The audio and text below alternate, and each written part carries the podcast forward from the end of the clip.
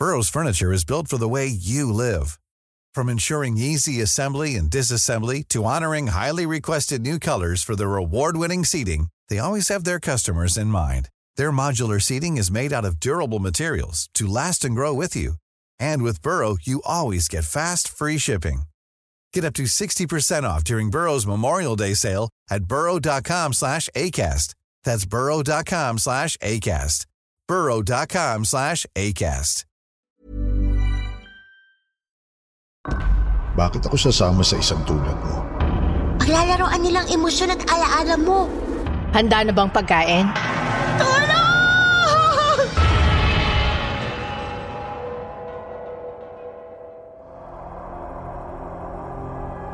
Sa mga kakwentong takipsilim naming mahilig makinig sa mga narrations, huwag niyo pong kalimutan ha, bumisita kayo sa isa pa naming channel na Sityo Bangungot.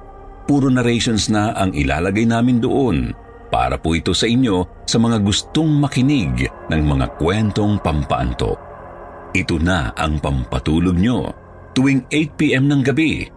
Huwag niyo pong kalimutan. Sityo Bangungot. Magandang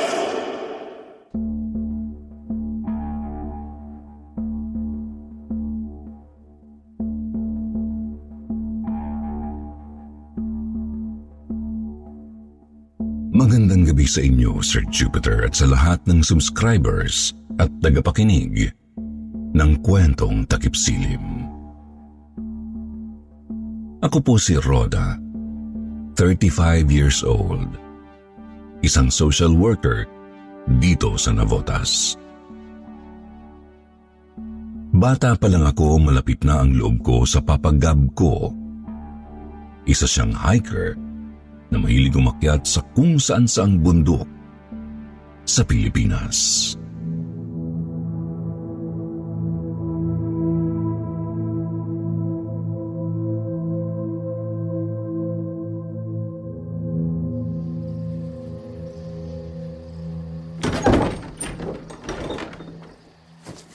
Mabuti naman na tumuwi ka na. Nagpaalam naman ako sa iyo, di ba? Naaakyat kami sa Mount Daguldol. Papa, Roda, anak! ang tagal mong nawala. May pasalubong ako sa iyo. Heto, oh, Ano po yan, Papa? paborito mo. Mangga! Wow! Manggang hilaw! Yan ang ipapalamon mo sa anak mo? Indian mango? Hanggang kailan ka mamumundok, Gab? Hindi ka ba talaga magtatrabaho? Ayoko na maging security guard buong buhay ko, Alin. Kung hindi ka magtatrabaho, maghiwalay na lang tayo.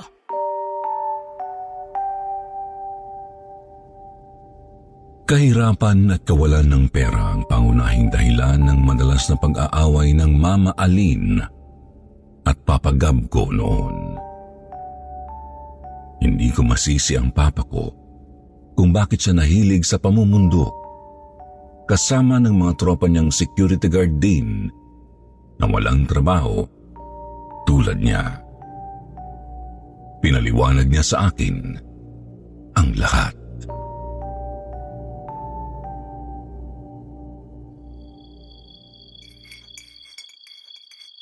Iba kasi ang pakiramdam ng nasa taas ng bundok, anak. Malaya ako doon. Tahimik ang mundo ko. At nakakahinga ako. Kapag nararating ko ang tuktok ng bundok, pakiramdam ko, narating ko na rin ang langit. Hindi mo ba ako isasama sa bundok, pa? Gusto mo ba? Basta kasama kita. Sige. Sa susunod, isasama kita. Bukas, sa Morong Rizal naman ako mag-hiking. Hintayin mo ako dito, ha? Uuwian ulit kita ng paborito mong hilaw na mangga. Promise? Promise, anak. Basta tandaan mo, ano man ang mangyari, alam mo kung saan ako hahanapin.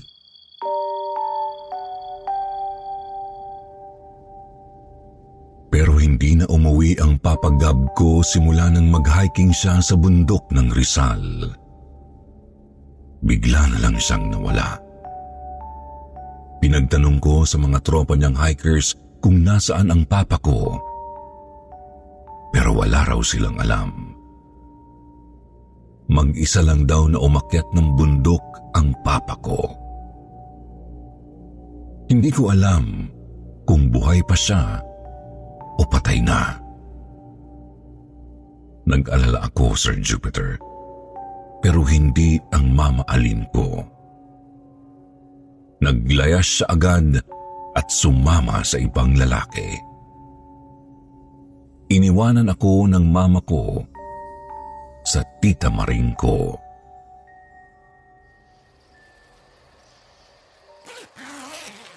Oh, Roda. Bahala na ang tita Maring mo sa'yo. Malaki ka na. Kaya mo nang mabuhay mag-isa. Aalis na ako. Sasama na ako kay Jeric.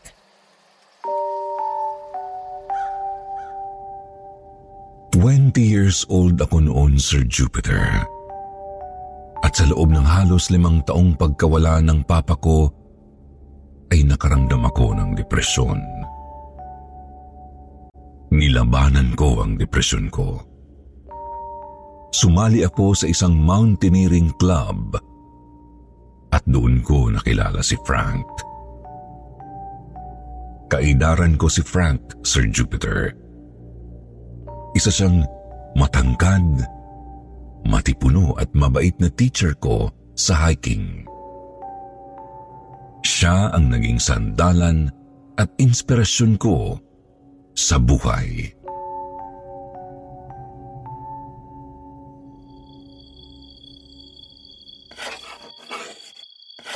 Ano yung sinusulat mo, Roda? Diary ba yan? Bucket list ko, Frank. Wow! Ano ang number one bucket list mo? Ang hanapin ng papagab ko. Umaasa ka pa bang buhay ang papa mo? Nararamdaman ko buhay pa ang papa ko. At hahanapin ko siya sa bundok na inakyat niya nung mawala siya. Pwede mo ba akong samahan, Frank? Oo. Bakit hindi? Basta para sa'yo, gagawin ko. Saan bundok tayo mag-hike? Sa bundok ng Rizal. Pwede ka ba bukas? Bukas na agad? Sure, sige. Game ako dyan. Pero walang Frank na dumating sa usapan ng sumunod na araw, Sir Jupiter. Hindi siya dumating sa meeting place namin. Tinawagan ko siya. Tinext, chinat, pero hindi ko siya makontak. Nawala na lang siya ng ganun-ganun na lang.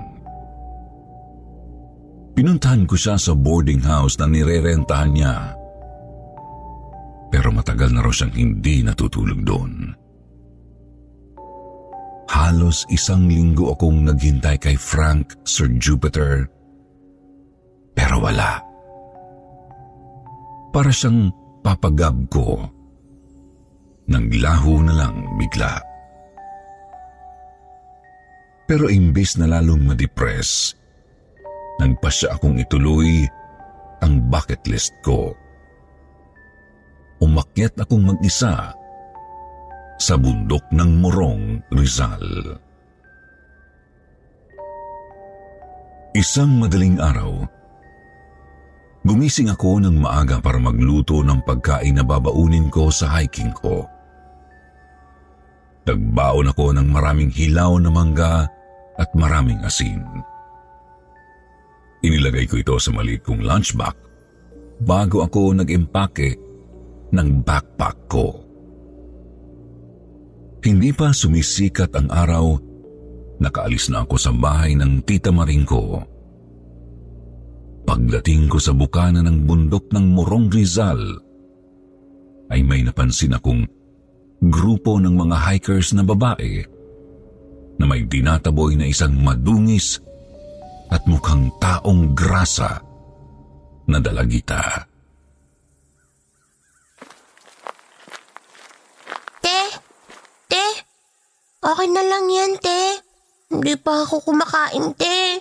Sige na, te. Ako na lang yung tinapay mo. Yuck! Ew! Ano ba?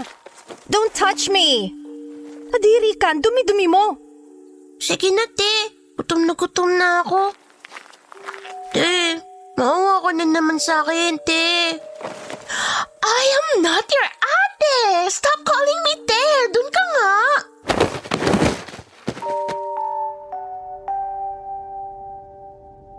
Malakas na tinulang ng babaeng mestisa ang kawawang dalagitang pulubi. Natumba ito sa putikan at nagalusan ng malaking bato ang braso nito.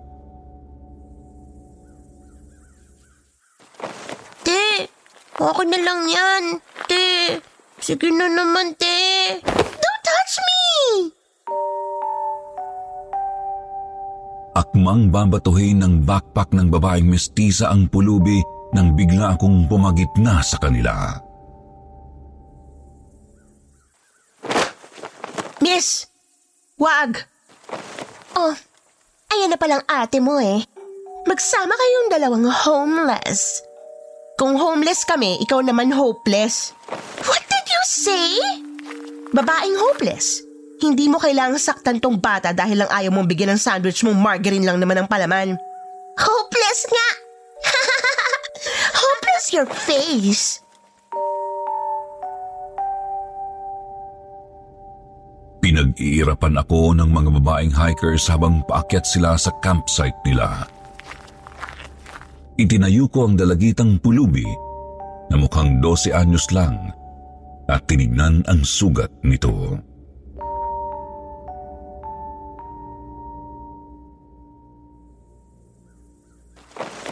Ayos ka lang? Nagugutom ka ba, Neng? Oo, te. Oh, heto lunchbox ko. Puno ng pagkain yan. May kanin, adobong manok, coke and can, may mga manggang hilaw at maraming asin din. Kainin mo na. Mukhang isang buwan ka nang hindi kumakain eh. Salamat, te.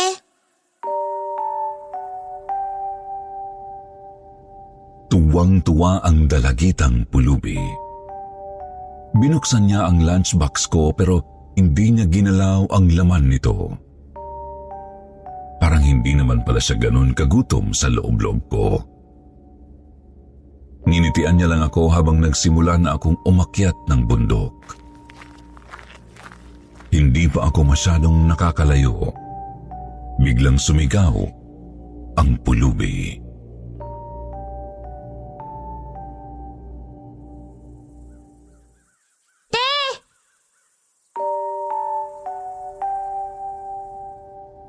Lumingon ako at kitang-kita ko ang kislap sa mga mata ng pulubi habang kumakaway sa akin. Hindi siya nagsalita pa. Pinabaunan niya lang ako ng matamis na ngiti. Nagpatuloy ako sa hiking ko. Ang ending, ako ang nanginig sa gutom nang makarating na ako sa pinakaitaas ng bundok. Nakaramdam ako ng panghihina at pagkauhaw. Ganun pala kahirap ang mag-hiking nang walang laman ang tiyan. Tumingin ako sa paligid pero walang mga tao. Walang tindahan. Mabuti na lang at nakakita ako ng isang malaking puno ng duhat. Duhat! Pwede na to. Pagkalaman lang ang tiyan. Namitas ako ng maraming duhat at kinain ko ito isa-isa.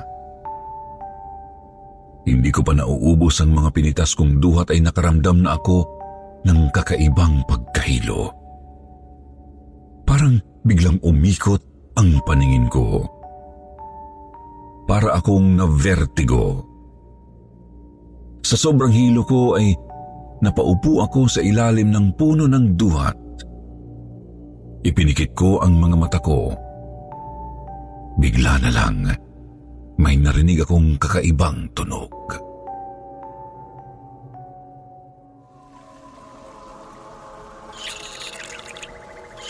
Maliliit na boses na akala ko mga daga.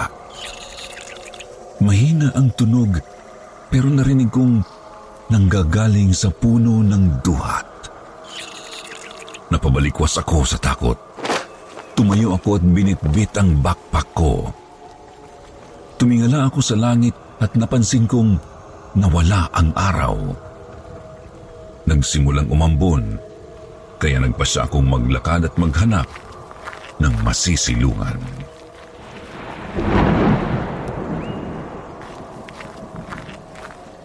Oh shit, mukhang uulan pa ng malakas ah. Sumilong ako sa malaking puno na malalapad ang dahon pero nababasa pa rin ako ng ambon. Ambon na naging ulan na ngayon. Naghanap ako ng ibang masisilungan. Tumakbo ako hanggang sa magpahinto ako sa gitna ng ulanan.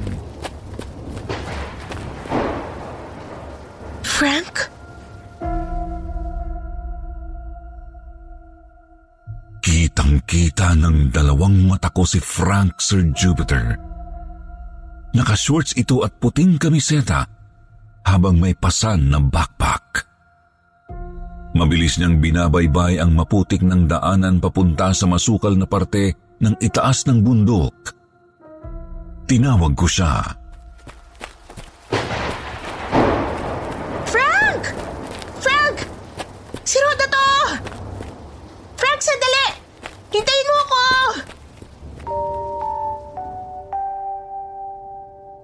Hindi niya ako nilingon, Sir Jupiter. Parang hindi niya ako naririnig. Mabilis siyang maglakad.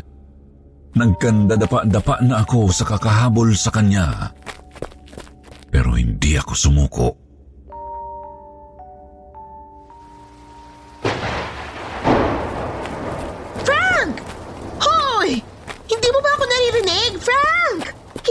Kita! Sa wakas, naabutan ko siya. Hinawakan ko siya sa braso, tumingin siya sa akin at Sino ka?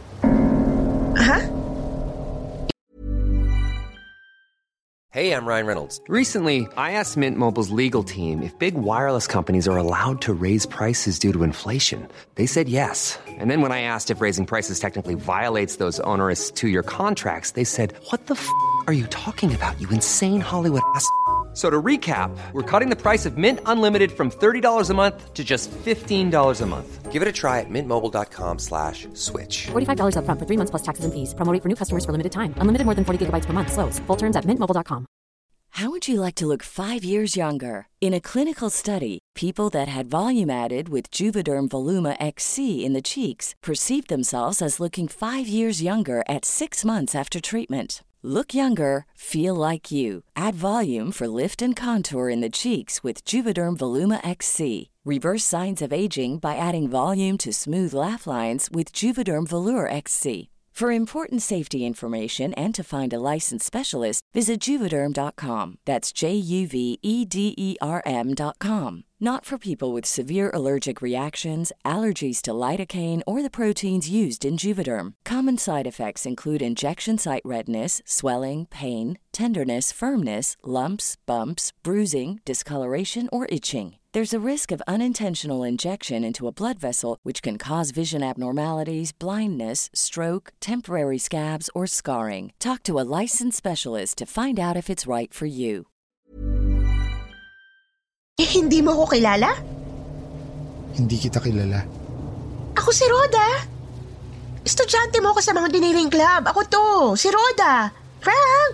Ano nangyayari sa'yo, Frank? Hindi ako si Frank. Sabi mo, sasamahan mo ko sa paghahanap sa papa ko. Bakit nag-hiking ka mag-isa?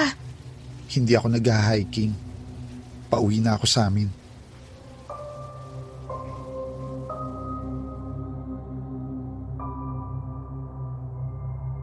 Lumakas lalo ang buhos ng ulan habang hinahabol ko si Frank.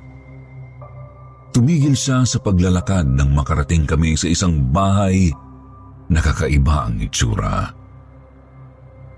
Gawa ito sa bricks na kulay pula at bilog ang pintuan nito.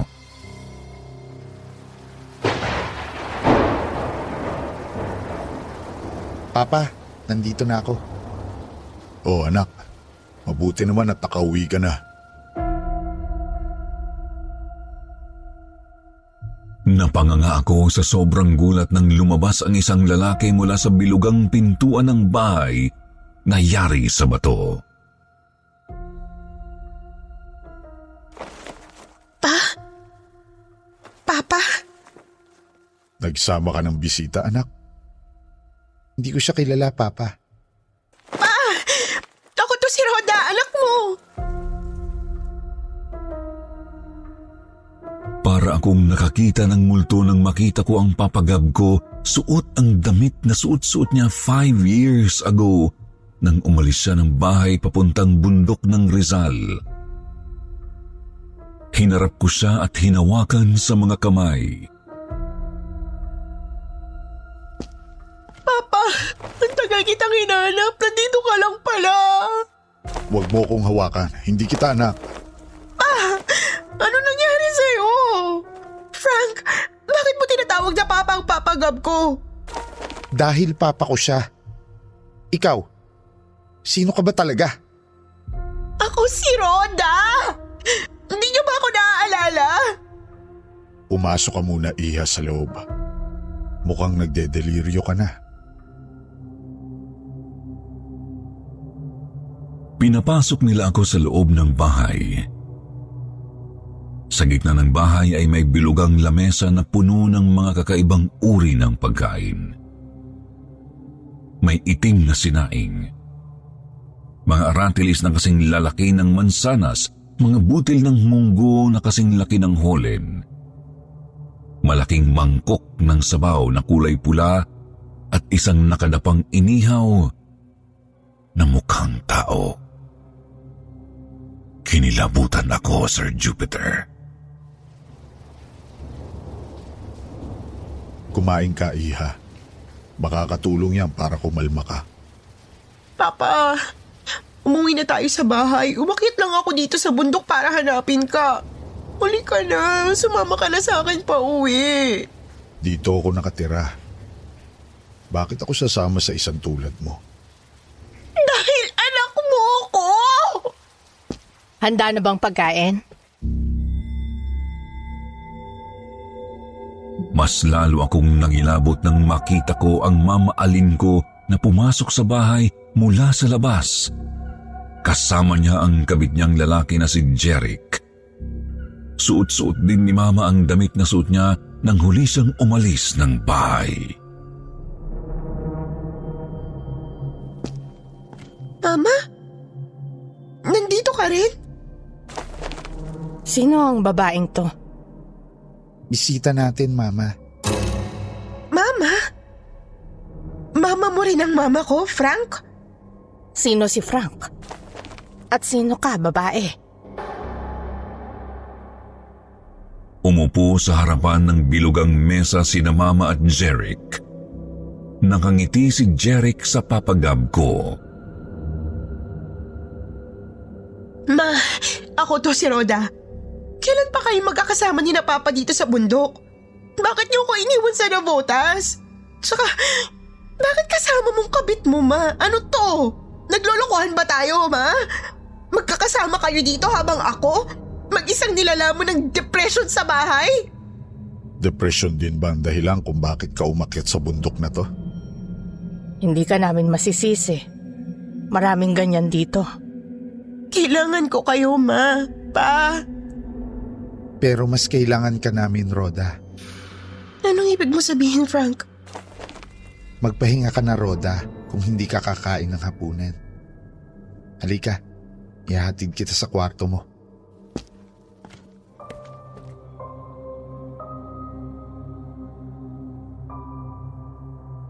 Wala na akong nagawa ng kunin ni Frank ang kamay ko. Niyaya niya ako papasok sa isang kwarto na may malaking bintanang salamin. Ikinandado niya ang pintuan nang lumabas siya. Lumipas ang isang oras. Muli kong narinig ang mga maliliit na boses. Galing ito sa labas ng kwarto. Idinikit ko ang tenga ko sa pintuan at napanganga ako sa narinig ko. Mahusay anak. Nakapagdala ka na naman ng tao dito sa mundo natin. Kailangan malahian agad ang babae. Tawagin ang iba pang kamag-anak natin. At simulan na ang ritual ng pagpaparami. Ako ang mauuna, Papa. Ikaw ang nagdala. Ikaw ang mauuna, anak. Lahian na ang tao. Nangilabot ako sa kaba at takot, Sir Jupiter. Pakiramdam ko noon nasa bahay ako ng mga aswang. Nataranta ako pero pinairal ko ang utak ko nung oras na yun. Binasag ko ang salaming bintana at doon ako dumaan papalabas ng bahay. Tulungan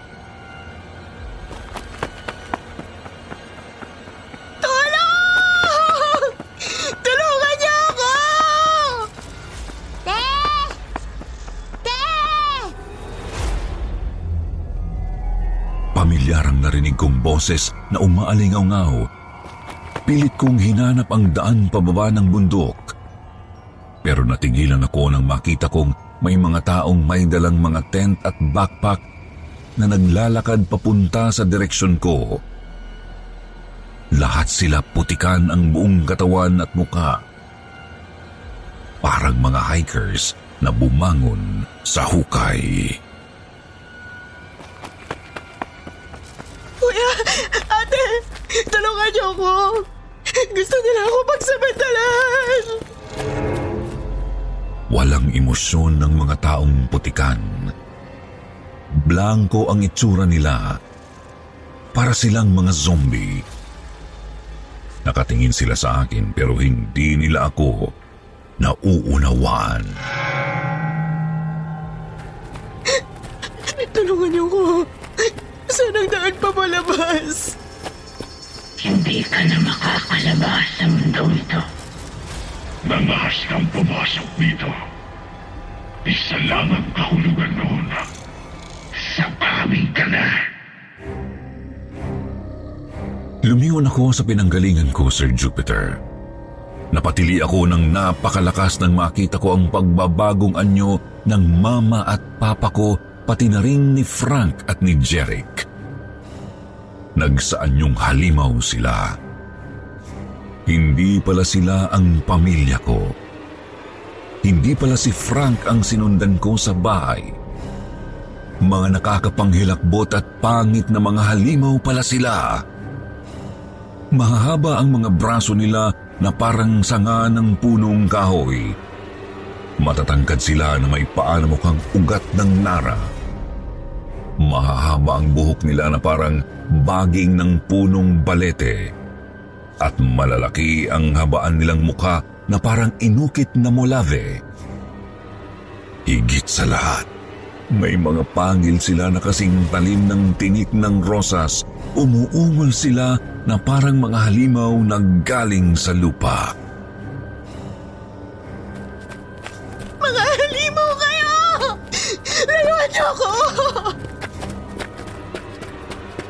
Hinabol nila ako sa pagtakbo ko hanggang sa Gusto niyo kumain ng mangga?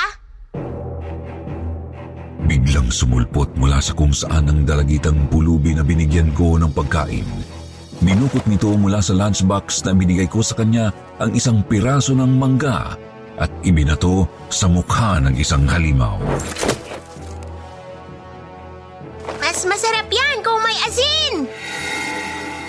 Sinabuyan ng pulubi ang mga halimaw ng asin. Napahiyaw ang mga ito. Asin!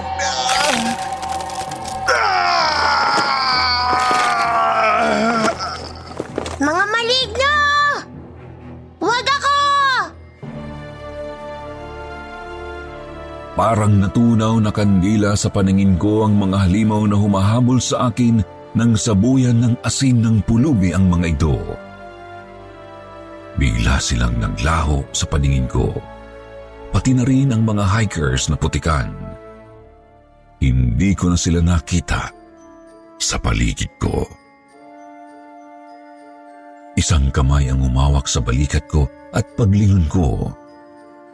Nakita kong katabi ko na ang puno ng duhat kung saan ako namitas ng bunga bago umulan.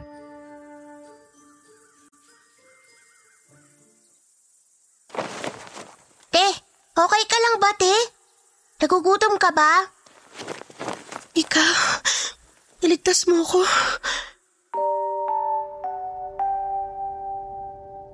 Halos maluha ako sa sobrang pasasalamat sa pulubi. Lalo na nang ngumiti ito ulit sa akin.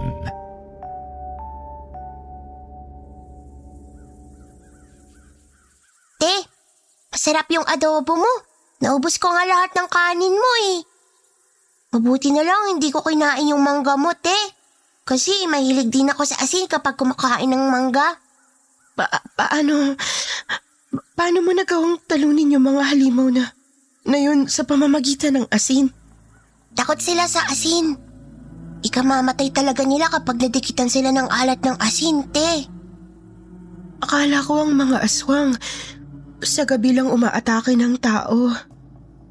Te, hindi sila mga aswang. Mga maligno sila, te. Maligno? Oo, te. Yun ang tawag sa kanila. Marami talagang maligno sa bundok na to. Mahilig silang manggaya ng mga tao. Mga taong kamukhang kamukha ng mga kakilala mo. Paglalaroan nilang emosyon at alaala mo. Para mabiyag ka nila, te. Ganun ba? Paano yung ibang hikers na nakita ko? Bakit hindi sila sumama sa atin sa pagtakas? Te, hindi na natin sila maliligtas. Bakit? Dahil pinili nilang lumayo sa mundo nila at magmukmok dito sa bundok. Mahihinang damdamin nila at pag-iisip. Kaya natalo sila ng mga maligno. Nilamon sila ng sarili nilang depresyon. Depression? Oo, te. Karamihan ng namumundok. Mga malulungkot na tao. Ganun ba? Umuwi ka na, te. Hinihintay ka na ng tsahin mo. Salamat sa pagkain, ha? Ito na ang lunchbox mo, te. Mas dapat akong magpasalamat sa'yo. Sa susunod na mamumundo ka, huwag kang pipitas ng pagkain basta-basta sa mga puno para kainin, ha? Dahil karamihan ng mga prutas na yan, di para sa mga tao. Okay, te?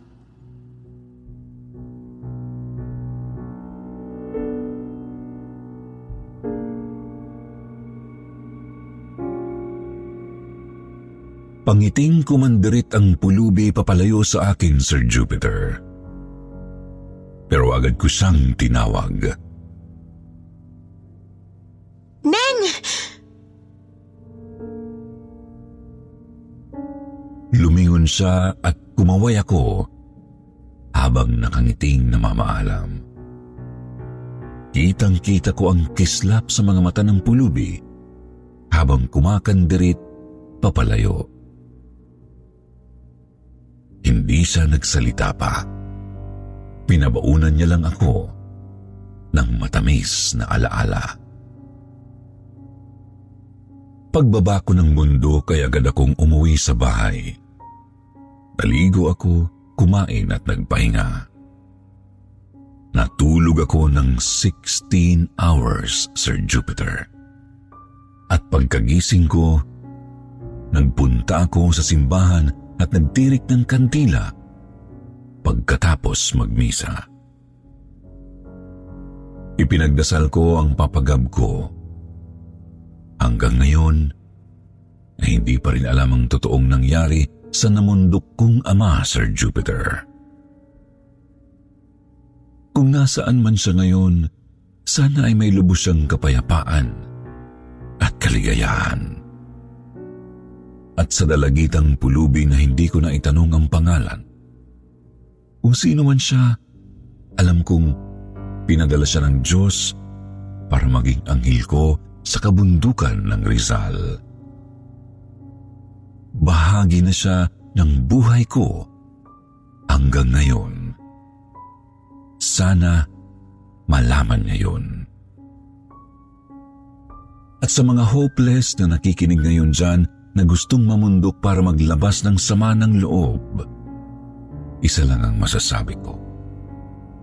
Mag-ingat sa mga posibilidad na mangyari sa pag-akyat sa kabundukan. Papunta sa ibang tahanan, sa ibang mundo, dahil hindi lahat ng lugar ay para sa mga tao. Hanggang dito na lamang po at magandang gabi sa inyong lahat.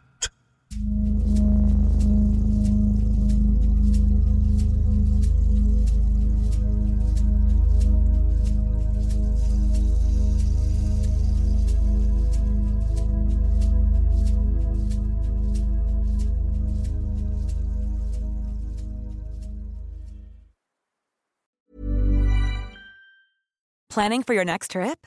Elevate your travel style with Quince. Quince has all the jet setting essentials you'll want for your next getaway, like European linen, premium luggage options, buttery soft Italian leather bags, and so much more. And is all priced at 50 to 80% less than similar brands. Plus, Quince only works with factories that use safe and ethical manufacturing practices. Pack your bags with high-quality essentials you'll be wearing for vacations to come with Quince. Go to quince.com/pack for free shipping and 365-day returns.